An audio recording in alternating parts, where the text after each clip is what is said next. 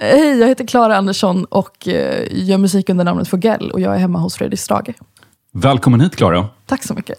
Du kommer från Sennan, Ja! en liten ort nära Halmstad. Vad är det för ställe? 400 personer. Eh, när jag föddes så fanns det en liten, liten mataffär som inte ens hade vitlök. Eh, och sen la den ner. Och sen fanns det bara en missionskyrka. Och nu finns det bara en missionskyrka. Nu då. finns det bara en, det är liksom enda samlingsplatsen. Men det ligger liksom på en rad av olika små orter där längs, liksom, på väg in i skogarna. In i det ligger Halland. nära Nissan va? Eller Ån. nära Hissan. Nissan. Nissan. Ja, precis. Um, nej, Alltså det området som alla svenska elever brukade lära sig att rabbla i geografin. sjukt. Ja, Alla precis. kan det. Nissan, Ättran, Vissan och Dagan. Av ingen anledning. Kanske för att det var en rolig minnesregel. Ät, ätan, laga ni, äta vi. Laga nissan, äter han viskan. Ja, Ja. så var det va? Men det är så roligt, för jag, jag tror aldrig jag träffat någon person som faktiskt kommer från det här området. Så den, den ramsan poppade upp i mitt huvud med en gång. När jag hörde att du var från Halmstad-trakten. Vilken sorts familj växte du upp i? Ehm, vilken sorts familj? Ehm, nej men vi, vi var väl... Um, alltså, två, ja, både mina föräldrar och ehm, en storebror är i ett gammalt uh, sekelskiftes eh, tegelhus i Sennan. Um, ehm, och, och väldigt så... Med, båda mina föräldrar, ingen, ingen har liksom varit alla är väldigt kulturintresserade, men, all, men båda har haft liksom vanliga jobb och lagt mycket tid på sina intressen vid sidan av. Vad gjorde de då? Ehm, så min pappa är liksom arkeolog, typ, om man nu kan vara det, på, på en, men på en väldigt så här, ja, skrev böcker om ett glasbruk i, Enslövstrakten. Och, och ehm, aha, vi har liksom ett benrum hemma och sådär. Ehm, Ett rum för ben. ett rum för ben. Så är det. Och min mamma skrev böcker. Om. Det har väl inte blivit så mycket, många böcker, men den första boken var självbiografisk om hennes uppväxt. Hon var rätt mycket, äh, mycket tuff. Vad heter din mamma?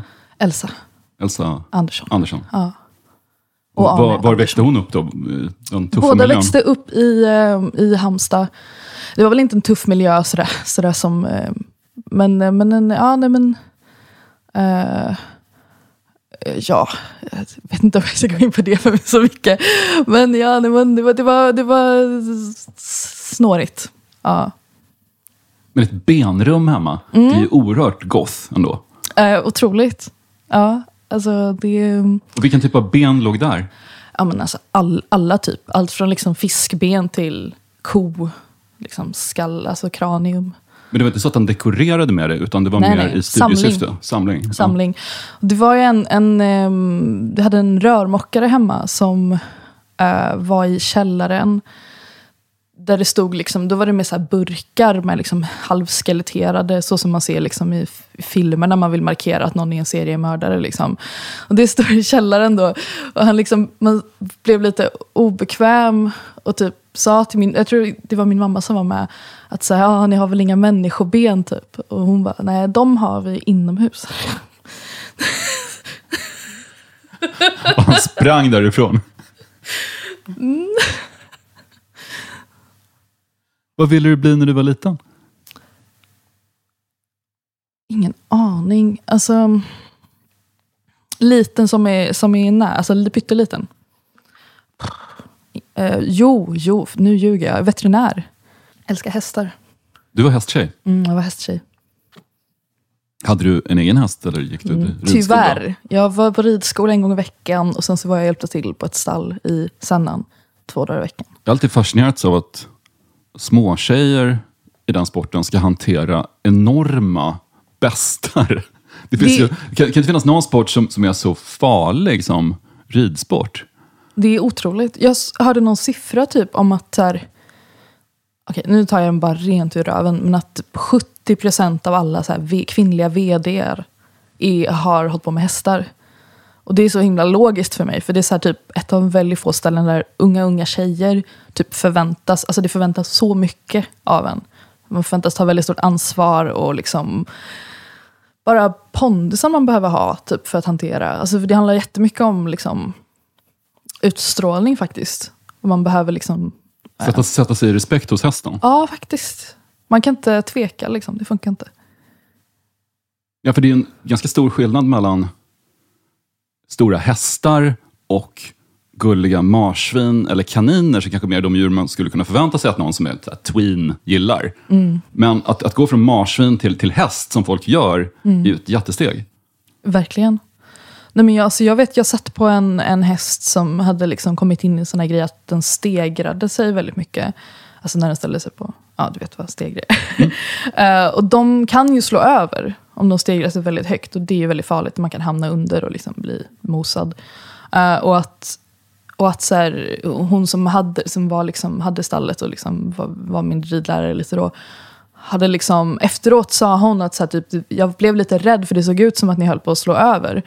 Uh, men att det på något sätt också gav, alltså hon hade typ respekt för mig för att jag typ hade vågat. Att man var liksom, man, man um, ja det var verkligen så dubbelt. Man skulle, det var väldigt en, mycket en miljö där man inte fick visa att man var rädd. Och, ja, man skulle vara tuff. Men du fick inga så här Harpo-skador? Vad för skador? Ha- Harpo, den svenska popstjärnan, han som gjorde låten Movie Star på 70-talet. Han blev sparkad i huvudet av en häst. Och, och eh, väldigt illa sparkad i huvudet av en häst. Och det här är så pass känsligt att eh, jag tror inte ens de tog upp den när han var med Så mycket bättre. För att han, han ville inte prata om den här händelsen. Jag har ett ärr här i, i ögat. Jag tror inte man ser det så mycket. Men det var, liksom den, det var en häst som liksom rev, drog...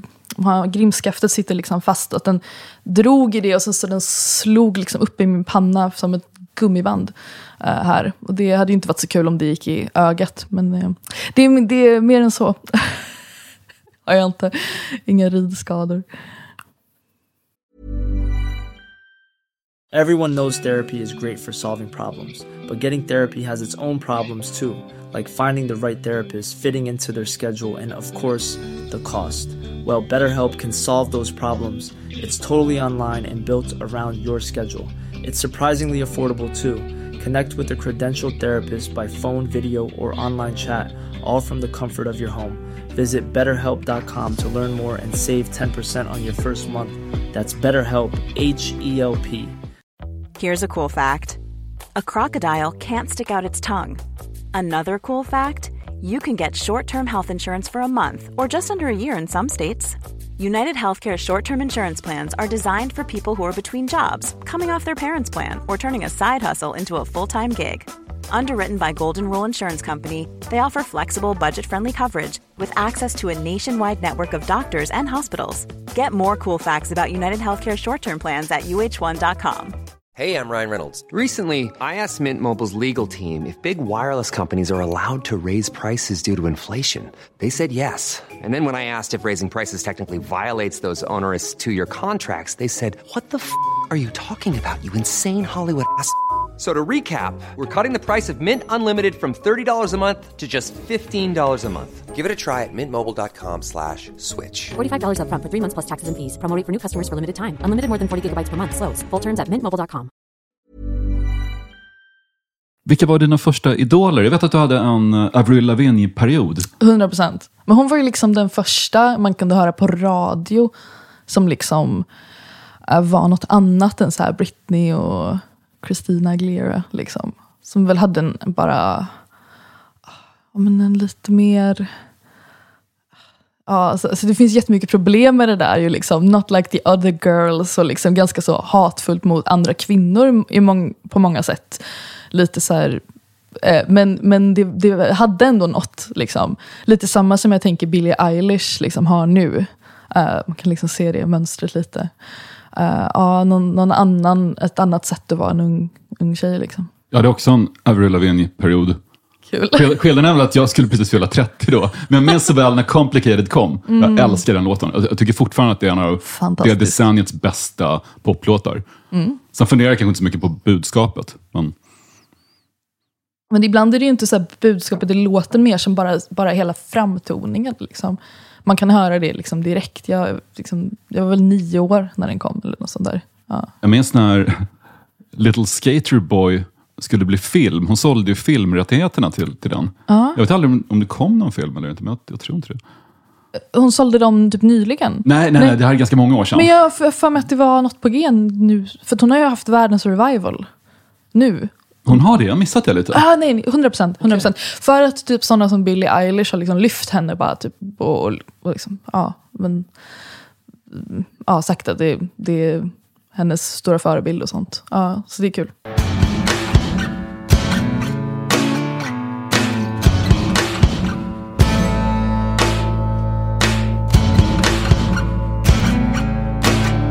Det här är All of this med Blink eh, 182.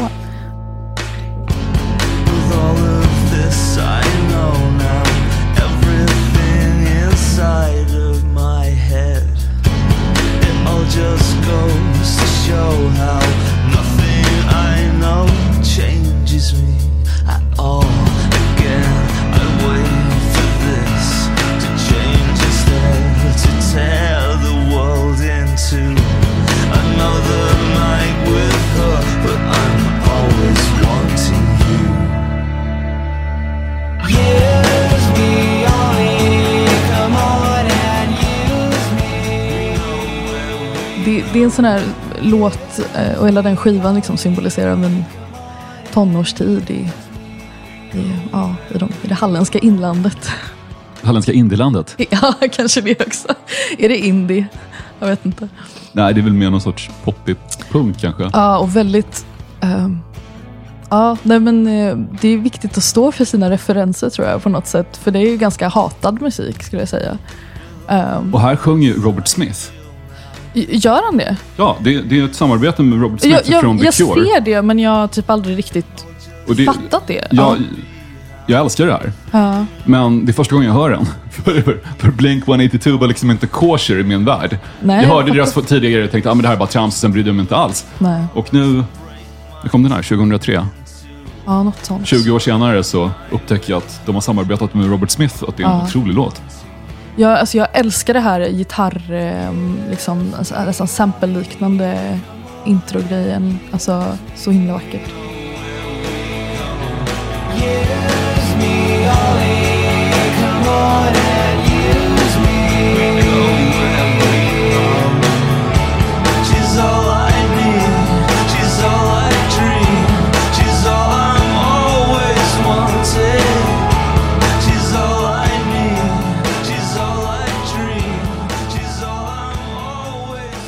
det här är ju han, eh, Blink-snubben. Men vilket, vad, vad av det är... Det liksom verssången som är Robert Smith? Verssången är Robert Smith, rakt, rakt igenom. Ja, för den andra snubben låter ju fan inte så. Alltså det här, det här har inte klickat i min skalle. Ah. Kul att upptäcka den nu. Ja. Hade du några band i tonåren? Ja, eh, det hade jag. Eh, vad heter det? Hade ett punkband som hette Poor Ducks. Eh, Fattiga ankor? eh, nej, men det var mer synd om alltså, stackars Ja, ankorna. stackars ankor. För det var... Det var ehm, det, det, man höll på att flytta vår högstadieskola, så de hade baracker i en annan del av Oskarström, som är en liten bruksort som jag gick i högstadiet i. Eh, och, och där var ett ställe där vi liksom började gå förbi då hela tiden, där det allt korsade, så här, gräsänder korsade vägen. Och där blev det liksom att gräsändernas korsning blev, korsades av högstadieeleverna. Och då var det någon som hade typ spar, alltså, sparkat på en gräsand eh, så att den dog. Hade sparkat av den benen. Eh, så det var inspirationen till det. Men, Hemskt. Ja, det, det, var, det, det var hemskt, men de, ja, de uttryckte det väldigt konstigt. De liksom uttryckte det som att de hade sparkat av de benen. Och det tyckte jag, jag lät ganska roligt eh, när jag var tonåring. Så det, det var liksom... Ja, nej, men det var, ja, det var lite hemskt. Och hur lät Poor Ducks? Ingen, ja, alltså det var inget... Ja, Vad spelar du? Eh, gitarr och sång. Vi hade sett filmen eh, Tjenare kungen. Um, Med Cissi Wallin som punkartist. japp. det, var, det var stort. Så ni inspirerades av den? Absolut. Vad kul att en sån film kan ge upphov till nya band. För den var ju så tillbakablickande. Det, men det Den utspelar ju sig väl vi. på i början av 80-talet? Precis, och Göteborg och sådär. Eh, det har varit kul att- höra liksom Henrik, eh, Henrik Lipps liksom perspektiv på den filmen. Liksom, han, ja, Din producent Henrik Lipp. Henrik Lipp, precis. Ja, eh, liksom, nära. var, var han inblandad i den filmen på något vis? Ehm, Nej, men det, de berätt, det berättar ju liksom om, han, han känner ju till det, de ställena och eh, det som det alltså vad, he, vad heter det här klubben som det är? Eh, Raupner? Fanns det en som hette? Ja, men den som är liksom huvudscen. Ja, skitsamma. Men, eh, nej, men han, var- ju med när det begav sig. Så att han vet ju liksom det, vad, vad saker refererar till, det som, är på, alltså, som refererar till verkliga händelser och sånt. Så det har varit lite kul. Henry Klipp som du jobbar med var ju en gång i tiden ena halvan av mina svenska idoler Blue for Two. Det var mitt favoritband i tonåren. Kul. Uh, andra halvan där var ju Freddy Wadling förstås. Mm. Och sen har han samarbetat med alla möjliga. Hur kom ni i kontakt med varandra? Jag hade precis börjat på Musikhögskolan eh, i Göteborg. Eh, pluggade så här, ljud, komposition med ljudkonstinriktning som fanns där då. Men gjorde även liksom här mer musikgrejer. Så min lärare där liksom kände honom och liksom, ja, men, fick till ett möte. Liksom. Och jag tänkte att det var så här en, en engångstill tillfälle liksom och bara snacka lite och få lite feedback. Typ. Men sen, sen så liksom blev det att vi började jobba och skri, alltså skriva ihop. Han feedbackade på låtar och sen så ja, ja, utvecklades det från det. Det är nästan tio år sedan snart så det är lång relation. Men du flyttade till Göteborg efter studenten då? Um, Eller hade du en massa jobb däremellan med något annat? Som du... Jag var kvar i Halmstad ett år, pluggade lite och var förvirrad. Och sen flyttade jag till Norrköping ett år och pluggade ljudkonstgrejer där. Det var jävligt kul. Älskar Norrköping. Um, fantastiskt ställe, liksom. särskilt då. Och sen kom jag in på Musikhögskolan i Göteborg. Så det var lite, ja, detour.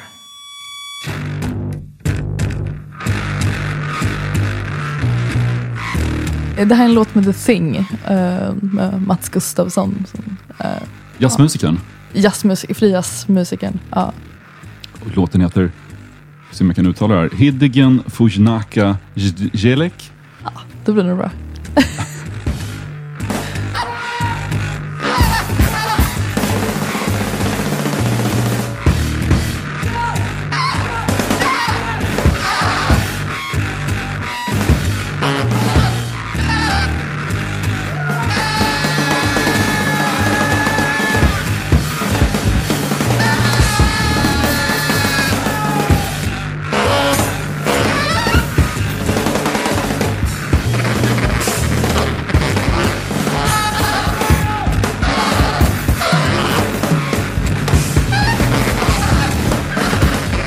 Wow, det här anses väl vara fri jazz, men det låter ju mer som ett psykiskt sammanbrott på, på riktigt. Det När du lyssnar på det så uppfattar du ju inte virtuositeten i det, utan i alla fall gör inte jag det. Utan jag känner, jag känner mig att det här är något som kollapsar totalt. Ja, vilket ju- intresserar mig kanske mer än traditionell jazz. Fri jazz. 100 procent. Ja. Absolut. Nej, men jag, jag gillar det. Jag, jag gillar den råheten som finns i, i, i den typen av frias och noise-musik också. Liksom det, det saknar virtuositet på ett sätt. Sen kan det finnas hantverk liksom, och allt det där. Men, du gick en workshop hos Mats Gustafsson i Halmstad, eller? Eh, han kom, precis, han kom. Vi hade en workshop. eh, det var progg uh, rockbandet Isidors Bane som är liksom Halmstad-band. Som, de gör massa projekt och sådär. Och de hade workshop med unga musiker där de tog dit The Thing då. Och vi jobbade liksom. Eh, och det, var, det ändrade mitt, mitt liv, ska jag säga. Det var jättestort. Jag såg en bild på ditt Facebook-konto från det tillfället. Då, jag vet inte, är det du som står med händerna uppsträckta? Stå och dirigerar. Det är du som dirigerar? Ah. Okej, okej, man ser inte ditt ansikte nämligen. Man ser, man ser bara långt hår och att någon svartklädd person står och viftar med armarna och sen blåser Mats Gustafsson i sin uh, saxofon, antar jag. Mm. Det är en sån här jättestor saxofon. Bariton. Baritonsax. Ja. Ja. Men vad, vad, vad var det som förändrade ditt liv med, med det? Vad, men vilka alltså, de- insikter fick du av det? Vi stod där i en liten replokal och de, de är en liten trio. Och de liksom skulle bara visa lite vad de gjorde. Jag hade typ ingen aning. Och de började, började spela och det var så här, alltså de, de startade från, liksom, från 0 till 100 och så bara bam. Och det var så jävla intensivt och jag visste liksom inte alls vad jag skulle tycka om det. Och det, det, var liksom, det föll lite utanför alla andra liksom ramar jag hade haft för musik. Det var något väldigt rent, rått, rå energi. Um, som kändes väldigt så spännande. och liksom svår, typ så här, när man väl har sett det är det svårt att liksom stå och spela vackra popsånger bara på något sätt. Det kändes som att jag, det fanns något där som, som jag ville uttrycka. Som, ja, de gav tillåtelse till någonting som öppnade en massa dörrar för mig. Det finns väl också en dynamik i den här musiken som, det är ju inte ren noise-musik. Jag vet inte om du lyssnar på så här, kallas det för? Power electronics. som är, det är mer som att få en elchock rakt i huvudet. Men jag kan gilla det också. Jag med, men det här, det här, jag kan, jag kan förstå att du hittade något här, för det påminner ju delvis om ditt sätt att arbeta. Med, Väldigt dynamiskt. precis, mjukt viskande, pendlar och blir liksom rent inferno. Men det liksom tar över kroppen på ett liknande sätt som noise-musik gör. Um, och har den, har den funktionen. Liksom. Din senaste skiva, som är din andra fullängdare, heter Den svenska vreden. Du nämnde i tidningen Hymn att du gick på en konsert på 24 kvadrat, var en kulturscen i Göteborg, och att titeln Den svenska vreden bara uppenbarade sig i ditt huvud. Va, vad hände exakt då? Men jag tycker ofta det är så när man är på konserter. Jag vet inte om, om du tycker det också. Men att, man, man, att bara stå i ett rum och bara ta in någonting. Att man typ börjar tänka. Och, så här, oavsett om det är bra eller dåligt, det spelar ingen roll. Liksom, bara att bara vara i den miljön. Så då man, man liksom, det känns ofta som jag kommer på grejer i de miljöerna. Så det, jag, jag vet inte. Det var någon, en kombination av massa saker jag hade tänkt på och funderat på och skrivit om över lång tid. Och som, liksom, ja, sammanfattade sig i den, i den titeln. Du har också nämnt på flera ställen att det här är ett avsked till Göteborg. Att albumet handlar om att du ska slå dig fri från Göteborg. Varför vill du göra det? Mm. Nej, men jag kände mig inte hemma där. Man kan inte bo någonstans där man inte känner sig hemma. Det är skadligt tror jag. Faktiskt. Så man behöver komma, eller jag behövde komma vidare. eh, och liksom staka ut min egen väg lite mer. Så, så det var väl... Men många söker sig till Göteborg för att det är liksom lilla London och det är goa gubbar och det är Flume Ride och Liseberg och sådär. Ramlar runt på andra Långgatan. Ja, men alltså, det är säkert jättekul för någon annan. Men det funkade inte alls för mig. Eh, Det är också lite tvådelat för att jag menar, så här, Henrik Lipp och Musicamatic, studion och liksom de, det är ju som en andra familj för mig. Alltså det är som ett andra hem. Det är liksom en superviktig plats. Men i övrigt så hade jag tyckte det var tufft alltså, att hitta sammanhang. Eh, och de som jag så typ, pluggade med, de, alla flyttade därifrån. Det fanns liksom ingen, det blev inte kvar någonting. Det var svårt tycker jag. Ehm, och då, ja, då är det bättre att försöka hitta det någon annanstans. Men du trivs bättre i Stockholm? Nej. Inte? Alltså jag trodde hela mitt liv, alltså jag har typ nästan så här försökt, försökt vänja mig vid tanken att okay, jag kommer ju behöva flytta till Stockholm. Liksom. Det som var som en självklarhet. Uh, så att jag måste hitta ett sätt att liksom landa i det. Hur, hur ska jag klara av det? Uh, men nu känns det som att jag har hackat systemet. Vi har flyttat till Berlin istället. Ja, Stockholm har inte mycket att komma med där. Jämfört med Berlin. Nej, och Berlin är ju en, en storstad, mycket större, en huvudstad, utan att vara i närheten av lika snobbig liksom, um, huvudstadskomplex. Alltså det, det finns inte där, skulle jag säga, alls. För Berlin är liksom den sketna, liksom, den sketna huvudstaden som inte, folk i Tyskland inte riktigt ser upp till heller. Och det är nice tycker jag. Du pluggade på UDK, Universitet der Künste, konstuniversitetet i Berlin. Precis. Fortsatte du läsa ljuddesign där? Eh, jag läste väl komposition med så elektronisk. Eh, men det, är ganska, det var väldigt, väldigt, väldigt fritt. Så jag var liksom runt på så här frikonstprogrammet och mediekonst. Och, och var liksom, man, bara man, man fick, behövde bara få reda på när och var en kurs var. Så kunde man gå dit. Bor du kvar i Berlin? Eh, så jag bor där ha- 50-50 ungefär. Så jag har ett rum i Berlin och min liksom, studio är i Berlin. Var bor du någonstans där? I Neukölln. Norrköld? Precis, södra. Oh, i låten. Ja, nej, men det, är- det är lite slump, men jag trivs. Syftade din första albumtitel Helvetesdagar också på att bo i Göteborg? Mm, alltså, det är en låt som heter Helvetesdagar. Mm, inte, det var inte så uttalat, det kanske gjorde det. Men, eh, nej, men det handlar mer om eh, hur svårt det kan vara med det här äh, mellan, alltså att hantera ex, känslomässiga extremer kan nästan vara mer bekvämt än det här äh, mellanläget. Att bara vara i, i sitt liv i gråskalan, liksom, mm, i dagsljuset. Det, det tycker jag är svårt och intressant. Att de extrema lägena är lättare att hantera? krisen är, är, har sina egna villkor. Uh, och alltså, topparna är, är ju de, toppar är ju toppar, men alltså riktig botten kan också um, det blir lite laglöst. Men det här um, att bara försöka vara en bra person, att bara försöka ta hand om sig själv, att bara försöka att bara liksom klara av och, och vara en bra människa, typ. det är svårt. Bara vara, vara människa. Liksom. Alltså, jag kan, jag kan ju ha mycket teorier om det där, men att, att det där, jag tror en del destruktiva liksom, beteende kommer ur det där på något sätt. Att man, det kan vara jävligt svårt att bara sitta i sin egna, liksom, i den eg, alltså det, i sin egna existens. Liksom. Bara sitta mitt i den. Det, det är svårt. Man behöver vara modig för att liksom, våga göra det. Och du menar alltså att mellanlägena kan vara svårare att hantera? Jag vet, du, du sa någonstans Mm. att din musik handlar om the sluggish parts of life, alltså de, de tröga delarna av, av livet. När det är snö, modd, grå, disigt, halvtrist. Nej, men jag, jag tyck, alltså, på något sätt tycker jag lite...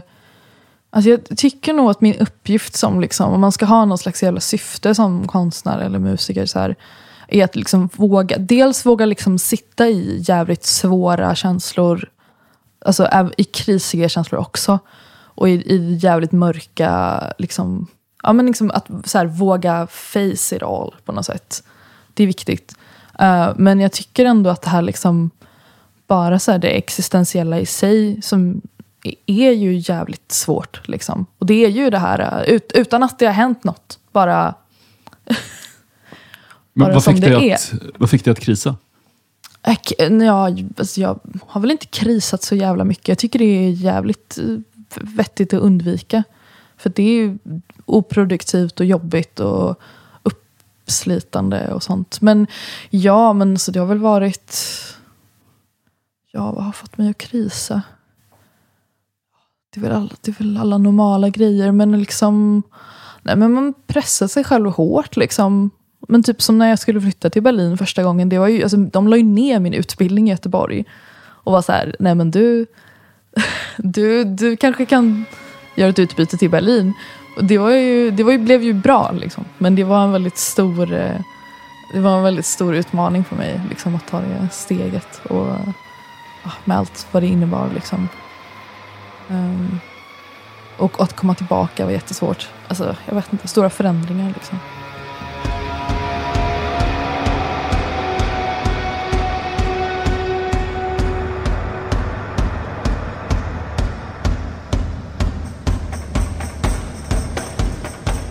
Det här är Ugly and Vengeful av Anna von Hauswolf.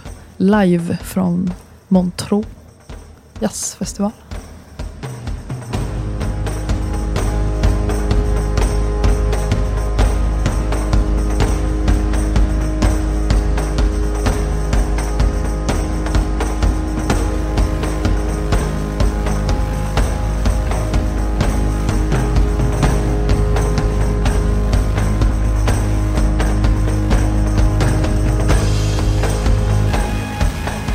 Men ni är kompisar, du och Anna. Ja! Alltså hon är ju en jättestor inspirationskälla och liksom förebild och, och kompis. Träffades ni via Henry Klipp som har jobbat med henne tidigare? Ja, precis. Ehm, ja, via honom och så... Ja, nej, det, det var det. Hon har en enorm röst verkligen. Ja, verkligen. Och, och nu för tiden så använder hon inte den hela tiden. Hon har gjort en helt liksom, instrumental skiva som är fantastisk också. Så att hon är en stor kompositör. Ska jag säga.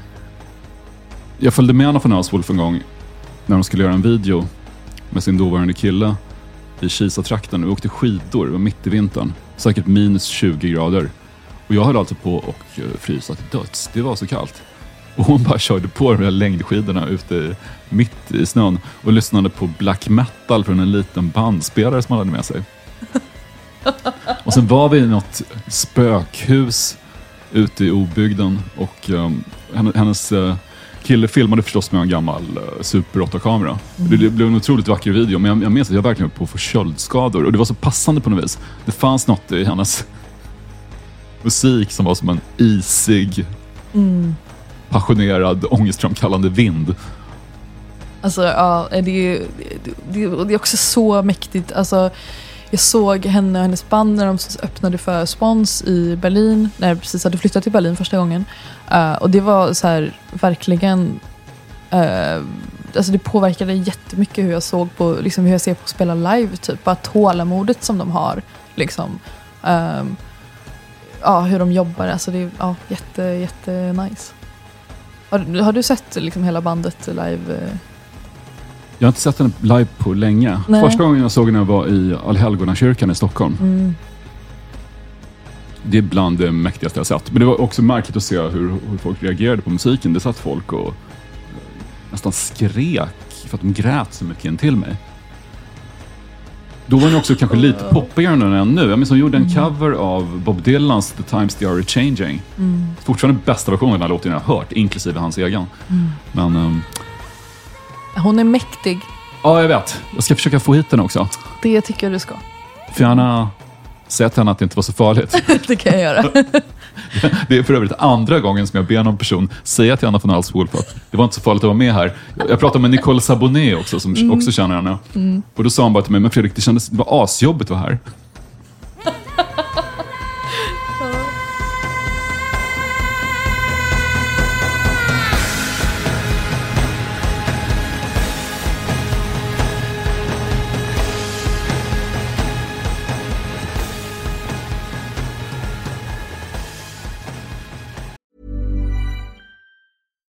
Here's a cool fact a crocodile can't stick out its tongue. Another cool fact you can get short term health insurance for a month or just under a year in some states. United Healthcare short term insurance plans are designed for people who are between jobs, coming off their parents' plan, or turning a side hustle into a full time gig. Underwritten by Golden Rule Insurance Company, they offer flexible, budget friendly coverage with access to a nationwide network of doctors and hospitals. Get more cool facts about United Healthcare short term plans at uh1.com. Quality sleep is essential. That's why the Sleep Number Smart Bed is designed for your ever evolving sleep needs. Need a bed that's firmer or softer on either side? Helps you sleep at a comfortable temperature? Sleep Number Smart Beds let you individualize your comfort so you sleep better together. JD Power ranks Sleep Number number 1 in customer satisfaction with mattresses purchased in-store. And now, save 50% on the Sleep Number limited edition Smart Bed for a limited time. For JD Power 2023 award information, visit jdpower.com/awards. Only at a Sleep Number store or sleepnumber.com. Everyone knows therapy is great for solving problems, but getting therapy has its own problems too, like finding the right therapist, fitting into their schedule, and of course, the cost. Well, BetterHelp can solve those problems. It's totally online and built around your schedule. It's surprisingly affordable too. Connect with a credentialed therapist by phone, video, or online chat, all from the comfort of your home. Visit betterhelp.com to learn more and save 10% on your first month. That's BetterHelp, H E L P. Du samplar en hel del i din vardag. Använder små, små ljud. Vilka är de mest ovanliga ljudkällor som du har utnyttjat? Alltså jag, det är ofta så här miljöer. Alltså det är ljud slash miljöer. Det är inte så ofta så här något hushållsföremål eller så. Så jag eh, samplade Moskvas tunnelbana på, på eh, Helvetes dagar, låten på Helvetes dagar skivan. Um, ehm, det är liksom refrängen i princip. Uh, det var... Jag tycker det är fint när sådana fältinspelningar liksom blir som en mix av... Alltså det är som dagboksinlägg. Eller liksom det, det, det är ett ljud av någon, en plats, men det är också på något sätt specifikt i tid. Det är jag som har samlat det. Alltså, väldigt så här personligt samplande, typ. Skulle aldrig ta något från en samplings-CD, typ vill ha varit där på något sätt. Det är som en liten collagearbete.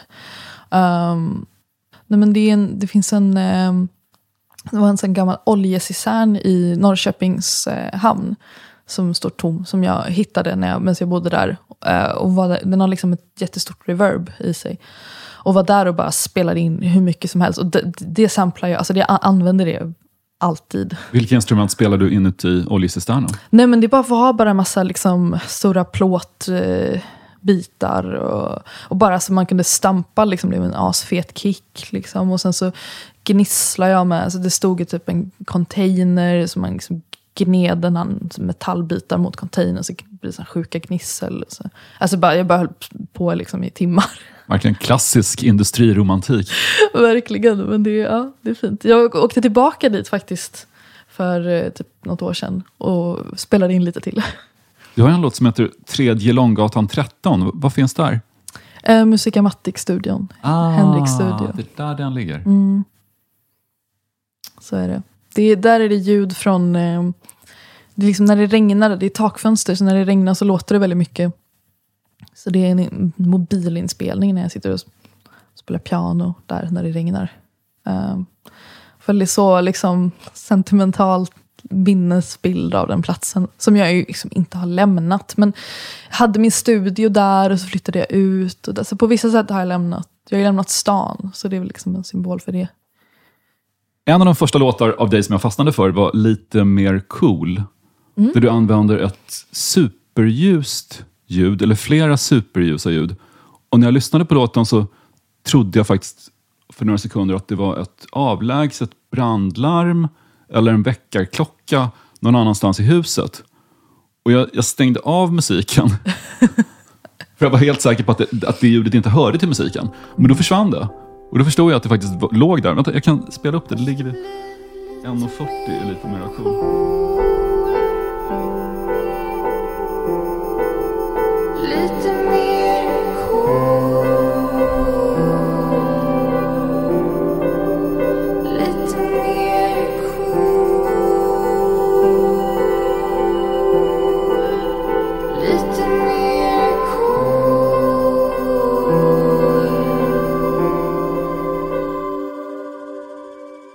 Det är, så ljust att jag misstänker att jag kanske inte ens uppfattar ljudet i sin helhet för att det är för hög pitch för att jag ska höra det. Så kan det vara. Att det är som en Men hund, tycker du inte det är Jo, jo, men det har, musikaliskt? Jo, jo men det, det, har, det har en fantastisk effekt. Att, uh, man, för jag, jag tänker att jag faktiskt inte uppfattar hela låten. Att jag, att jag är lite för heavy metal-skadad, för uh. lomhörd efter alla dessa år, för att faktiskt höra hela... Jag känner mig som, som en någon som inte hör en hund vissla. Just det. Alltså, men på den, framförallt på den skivan så var det mycket så här, att, att hen, jag, hen, Henrik kallar mina öron för fladdermusöron. Liksom. För att du kan uppfatta ljud som... det är för att han är 60 plus och jag är 30. Så, så, här, så det är ju det är lite skillnad på vad man hör då.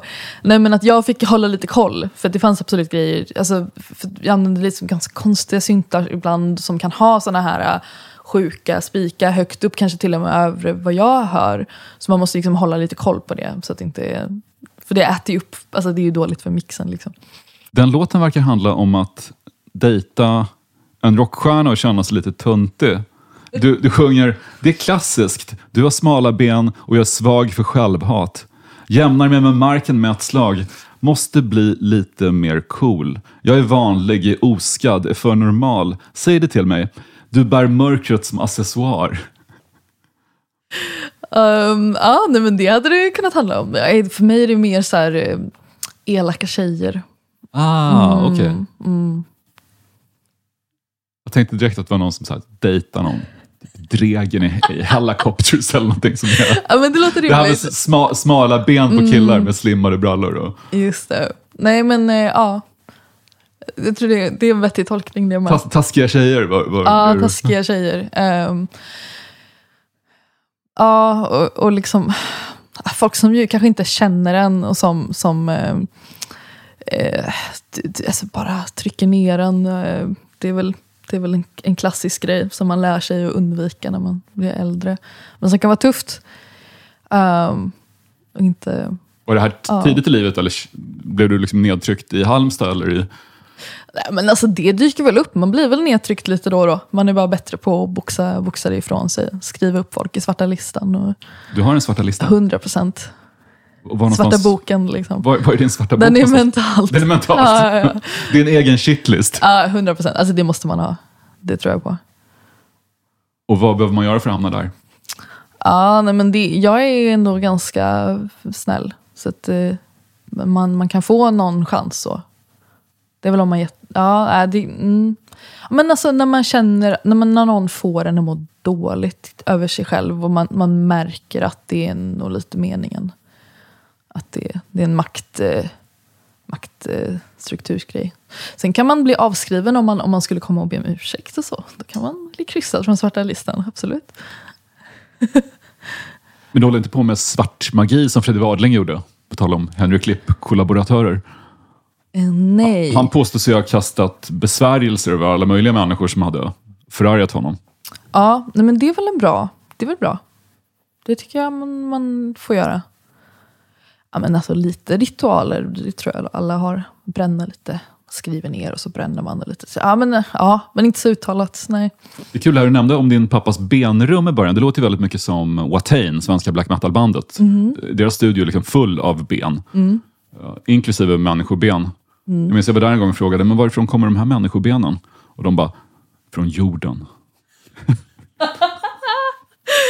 Men jag vet, jag såg någon så här typ dokumentär om, alltså det är ju hemskt. Och det, det, det är ju nog olika hemskt beroende på vad, men det, det var någonting om några ben som något museum hade som var människoben. Det kan ha varit så här att det var typ arbetare eller alltså det var någon så här, hur hade de fått dem och det var omoraliskt och sånt. Men det kändes som att folk var typ upprörda över att museer hade människoben överhuvudtaget lite. Och det har jag lite svårt att relatera till, men jag förstår att jag är lite liksom skadad av min uppväxt. Men om de är jätte... Jag vet inte, alltså jag, vet inte jag har svårt att, att, att se den sidan av det lite. För att, Jag fattar inte varför alla var så upprörda över hon, kommer du ihåg henne? Skelettkvinnan i Göteborg. nej, vad- Skelettkvinnan. Hon som um, greps av polisen för att ha samlat på människodelar. Hon beställde via internet. okej. Och, Och, var det ja. olagligt då? Du får inte hantera mänskliga delar hur som helst. Sen tror jag också att det var lite av en sexpryl. Ah, okej. Men blir det Ja. mer olagligt på grund av det? Kan det inte bli. Nej. Googla sk- Skelettkvinnan. Det var en intressant historia. Framförallt gillar man ju att någon kallas för Skelettkvinnan. Det är ett väldigt bra alias. Det är väldigt bra löpsedelsnamn. Det var en riktig löpsedelsföljetong också. Japp. Men eh, alltså min pappas, hans människoben är, har han fått från museer. Alltså som är, så det är legit. Och från hantverkare som har jobbat i ert hus. Ganska- Två tungor har mitt hjärta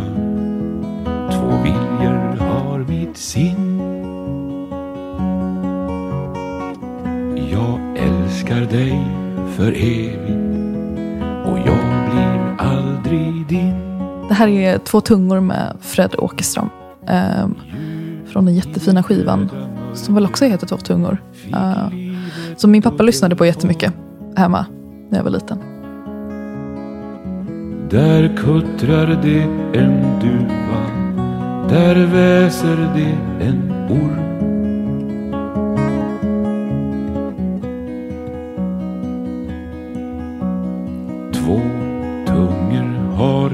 hjärta Hör på det lika väl Har dina föräldrar gått på dina spelningar? Alltid. Alltså jätte, jättestöttande. Alltså de åker... Jag hade releasefest nu i Berlin för en månad sedan. Eh, och de åkte dit. uh, och Henrik. Det var, det var så här riktigt... Ja, det var, det var väldigt kul. Vad minns du från din allra första konsert? Åh, det var... Det här är väldigt pinsamt. Men det... Ja, jag var ung också. Min allra första konsert som jag gick på själv med min bästa kompis Johanna eh, var eh, Andreas Jonsson, Jill Jonsson och Thomas Ledin på Brottet i Halmstad. Sån trippelkonsert. Och vi var där för Andreas Jonsson. För vi hade inte hittat eh, Tom York än, tror jag ärligt talat. Han var Tom York-substitut. Ja, alltid något. Ja, men det är så. Ja. Ehm, så det var, ja. Vi skrek tills vi inte hade några röster kvar. Åkte du på många konserter sedan tonåren också? Ja, men ehm, Ja, men var på så här typ Siesta-festivalen. Ehm, Var var det någonstans? den var i Hässleholm. Uh, han liksom inte åka på Hultsfred och sådär innan det dog. Ehm, jag var på, det var lite roligt, jag var på, det var också en sån trippelkonsert. Anna Ternheim, Freddy Wadling, Anna Ternheim och Thåström i Göteborg på Trädgårdsföreningen. Ja, och det är kul för att jag har ju fått, alltså Henrik var ju där på den konserten. Så att så här, Henrik, jag och Joakim liksom på samma ställe fast utan att känna varandra. Ehm, liksom, ja, det, det är kul. Så, men jag har sett Thåström ett gäng gånger. Och du samarbetar med honom på låten Kroppen på nya skivan. Precis. Eh, ja. Hur gick det till att få med honom på det? Det var via Henrik antar jag? Som... Har precis lärt känna honom via Henrik och han är ju också i Berlin. Eh, så vi liksom ja, men, tog en öl, tog en kaffe, häng, har liksom hängt. Uh, vilket ju är vansinnigt för mig. Han är liksom en av mina...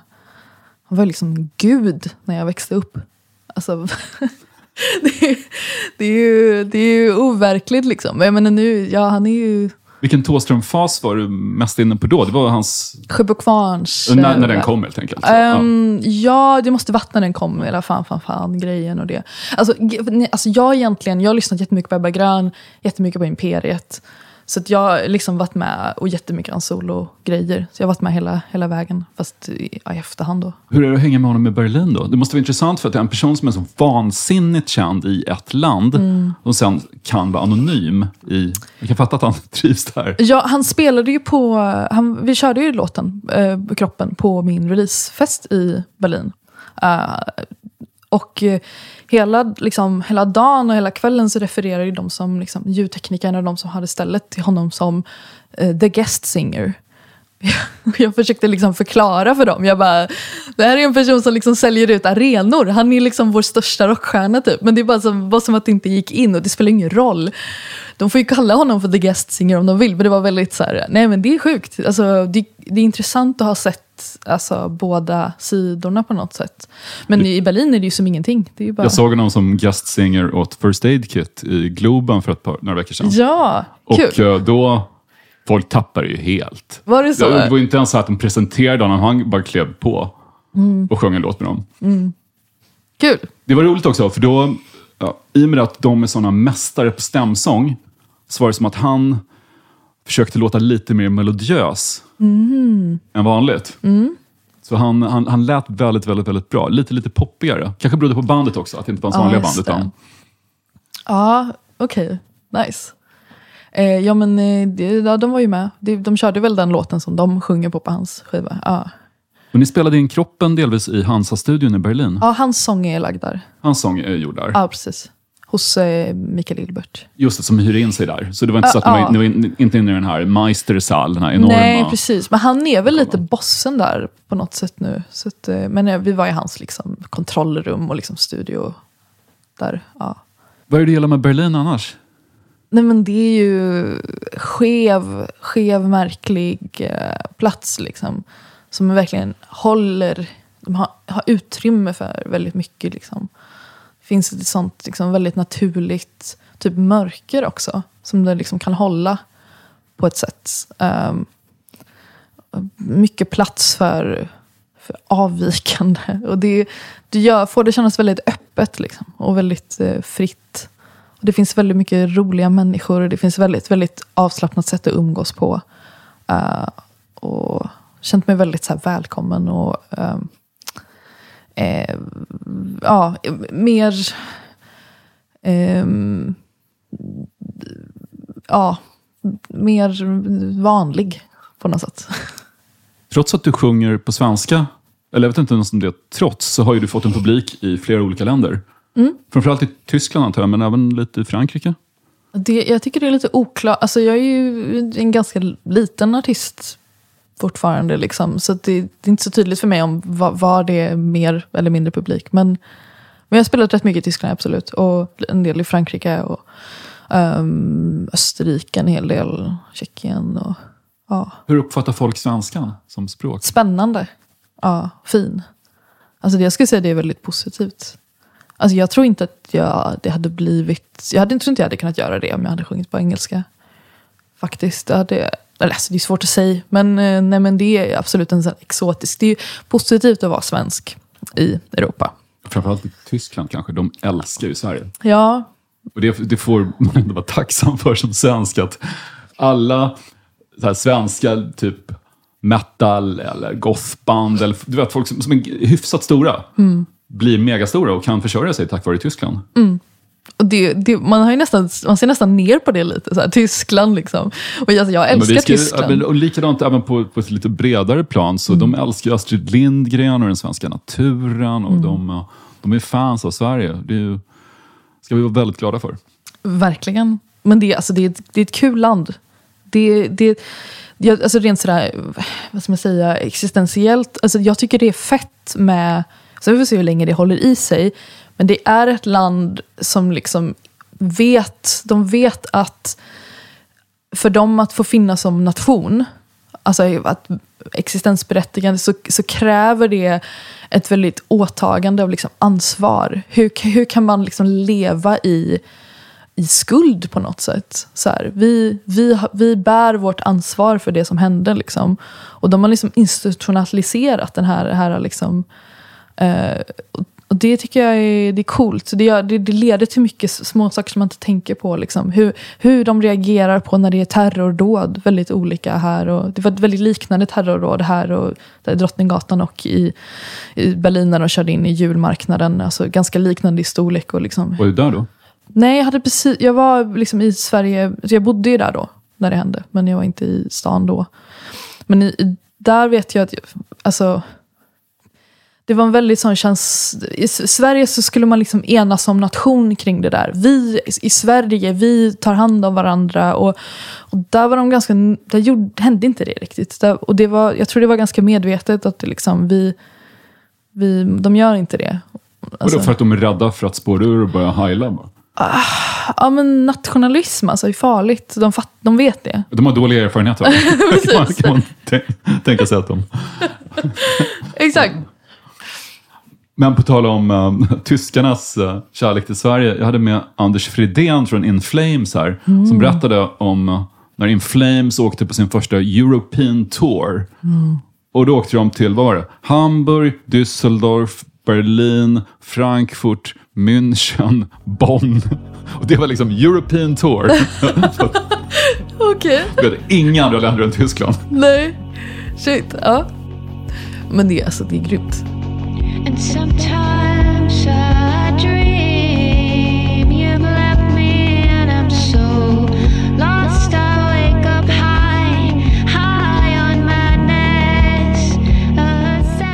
Det här är eh, Conceptual Romance av Jenny Wahl, norsk artist.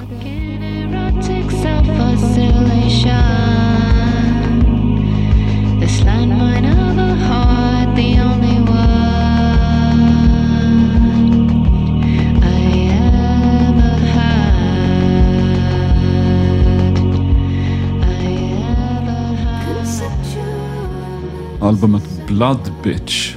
Som är en temaskiva om vampyrer och menstruation. Precis. This landmine of a heart, the only one I ever had. Snyggt uttryck. Väldigt snyggt. Jag tycker också väldigt kul att döpa en låt om menstruation till period piece. Alltså det är en fantastisk... Eh, alltså den, det, den låten är... Precis, deppigt att så, ordet menskonst har blivit som skällsord, men det är egentligen jätteintressant att göra ett Ja, hon är konceptalbum om. Hon är en jätteintressant poet. Så att det, är liksom, det blir bra. Eh, också, och också mycket så eh, dagboks, eh, field recordings, liksom, samplingar som hon jobbar med. Jättespännande. Hur skriver du dina texter? Vet du alltid att det är en låttext du jobbar med, eller kan du skriva annat också som du... Bara skriver. in. Ja, man bara, sk- bara skriver massa. I, mobilen och i, på random bitar av papper. Och sen så sitter ofta med liksom, en mix av allting framför pianot. Bara sitter och plockar liksom. Nej, och, nej jag, jag försöker begränsa det så lite som möjligt. bara. Man, man känner hur det bubblar liksom i skrivar... jag vet inte, skrivarnerverna. Och så skriver man och så får man se vad det blir. Och det kan bli att man plockar upp det liksom flera år senare. Det är väldigt kravlöst. Så, så kravlöst som möjligt. Du nämnde det där om um, taskiga tjejer som, som inspirerat Måste bli lite mer cool, den låten. Men, eh, har du gjort sådana hämndlåtar också? Att det här går ut till dig som svek mig. Ja, men jag skriver lite hämndlåtar nu. Ja. Det, men det, det... Jag tycker det är väldigt viktigt att liksom försöka klä av sig så mycket som möjligt när man skriver. Och väldigt, försöka komma nära någon slags sanning och, och ärlig. Och, och det här med hämnd kan ju vara liksom lite eh, stå i vägen för vad man egentligen känner. Kanske som är mer förnedring och, och liksom att man känner sig liten och trampad på. Det kanske handlar mer om en själv än om andra. Så att det kan vara lite det kan, sån här ilsk, det kan vara lite ytligt på något sätt. Så det landar inte så ofta i det, utan det är ofta mer intressant vad som finns underliggande. Plus att det här I will survive-perspektivet är ju ganska sönderkört i pophistorien. Det kommer ju väldigt många sådana låtar. Ibland är de bra. Jag, menar, jag älskade den här Miley Cyrus-låten Flowers som hon precis gjorde. Som handlar om uppbrottet med hennes ex delvis. Så att nu, jag klarar mig minsann själv. Men du, var, du vet det att det var liksom ett svar på hans, liksom, jag vet inte vad, tweets eller någonting. Eller han hade skickat en låt till henne. Gud, ja. Det var en Om, video som... Apropå blommor. Ehm, nej men det är alla, alla rad, det är en annan låt som, som är det en Bruno Mars-låt eller någonting? Som såhär, I wish I that I bought you more flowers. Och så är det så här, så, så, och var typ varenda rad är ett svar på den låten. Aha, okej, jag visste inte det. Så det är super, alltså hon är ju hon är lite så Taylor Swiftig i liksom referenserna, liksom, kommunikationen via popmusik, det är skitcoolt. Hur kom du på namnet Fogell egentligen? Varför inte bara fågel?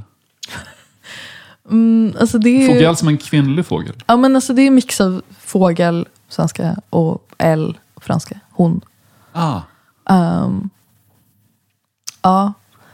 Vill du ha den långa, långa versionen? ja tack. Vi bodde, jag bodde i Halmstad. Det var, ehm, vi bodde längst upp eh, och eh, det var en kajor som byggde bo i vår så här, murstock, vår skorsten. Eh, och ehm, man kunde liksom höra de fågelungarna eh, liksom skrika eh, in i vårt kök. Ehm, och en dag så, så skrek de liksom väldigt desperat, så jag liksom spelade in det. Um, för jag tyckte det var intressant. Och sen så ett par dagar senare så blev det liksom tyst. Och sen ett par dagar senare till så började det liksom trilla ner så här likmaskar in i vårt kök. Så de hade ju dött där. Uh, och så hade jag den här inspelningen och bara, vad fan ska jag göra med den nu? Liksom så här, sista dödsskriken av en liten kajunge. Och sen så gjorde jag liksom som en låt av det. Och, så, och sen så blev det liksom en EP, liksom den första EPn som inte ligger ute nu. Uh, där liksom alla låtar är en, har olika fågelnamn. Uh, men jag, jag tänkte mycket på det där med fåglar. Liksom, de lever ju liksom i parallell samhälle med oss. Och det, är- det är intressant. Jag känner mig lite förföljd av fåglar. Jag känner mig lite deprimerad av de här hemska fågelhistorierna du har berättat. Först de stackars gräsänderna som, som dina vänner sparkade sönder benen för och sen kajungarna som, som dog. Men jag blir glad för jag fick en, en fin t-shirt av dig med en bild av en fågel baserad på en hällristning sa du. Det, Är det din logga helt enkelt? Det är Precis, det är en av de fåglarna, precis. Men lite liksom bearbetad. Ja. eh, det är fint. De, min pappa letade upp den åt mig. Eh, så den, de är så här 2000 år gamla. Liksom. Så man vet liksom inte vilken religion som... Liksom, om det var någon solgud artat eller om det var... Man kan liksom se lite som, man ser inte det på min version, men att man kan liksom... Det antyder lite att det är någon som klätt ut sig till en fågel, att de liksom har någon pinne eller så. Det var kanske någon slags eh, ritual som du visade upp. Men det, ja, det är spännande. Du kanske får köra någon sån här fjäderdräkt på scen. Eller det kanske blir lite, On the lite nose. överdrivet. Ja, kanske det. En av medlemmarna i Kiss, Eric Carr, han som blev trummis efter Peter Criss. Han, vet du, Kiss hade ju alla en speciell sminkning. Och Eric Carr skulle vara höken från början. Han skulle vara utklädd till en hök.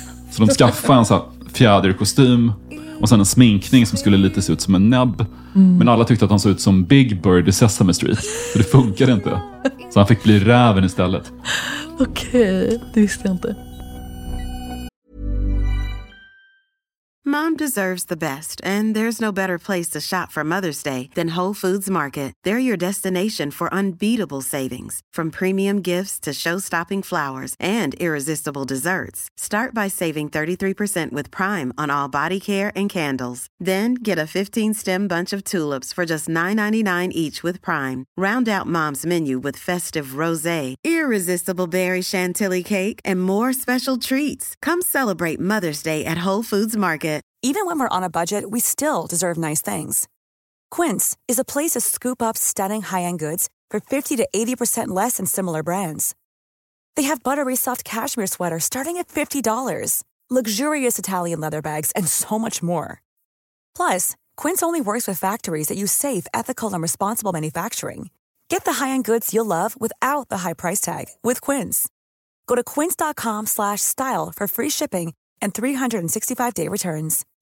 When you make decisions for your company, you look for the no-brainers. If you have a lot of mailing to do, stamps.com is the ultimate no-brainer. Use the stamps.com mobile app to mail everything you need to keep your business running with up to 89% off USPS and UPS. Make the same no-brainer decision as over 1 million other businesses with stamps.com. Use code PROGRAM for a special offer. That's stamps.com, code PROGRAM. Ett fyllt av rave De andra övergivna Ja, men nu måste jag dra. Du måste dra? Okej, men Klara, tack så otroligt mycket för att du kom hit och pratade. Ja, men tack själv, det var jättekul. Vem som helst Jag kan bli kär i vem som helst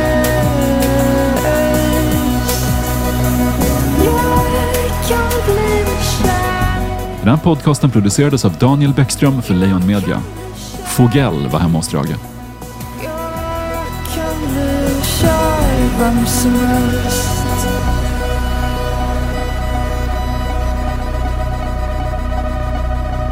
Det är skrämmande att se dig avklädd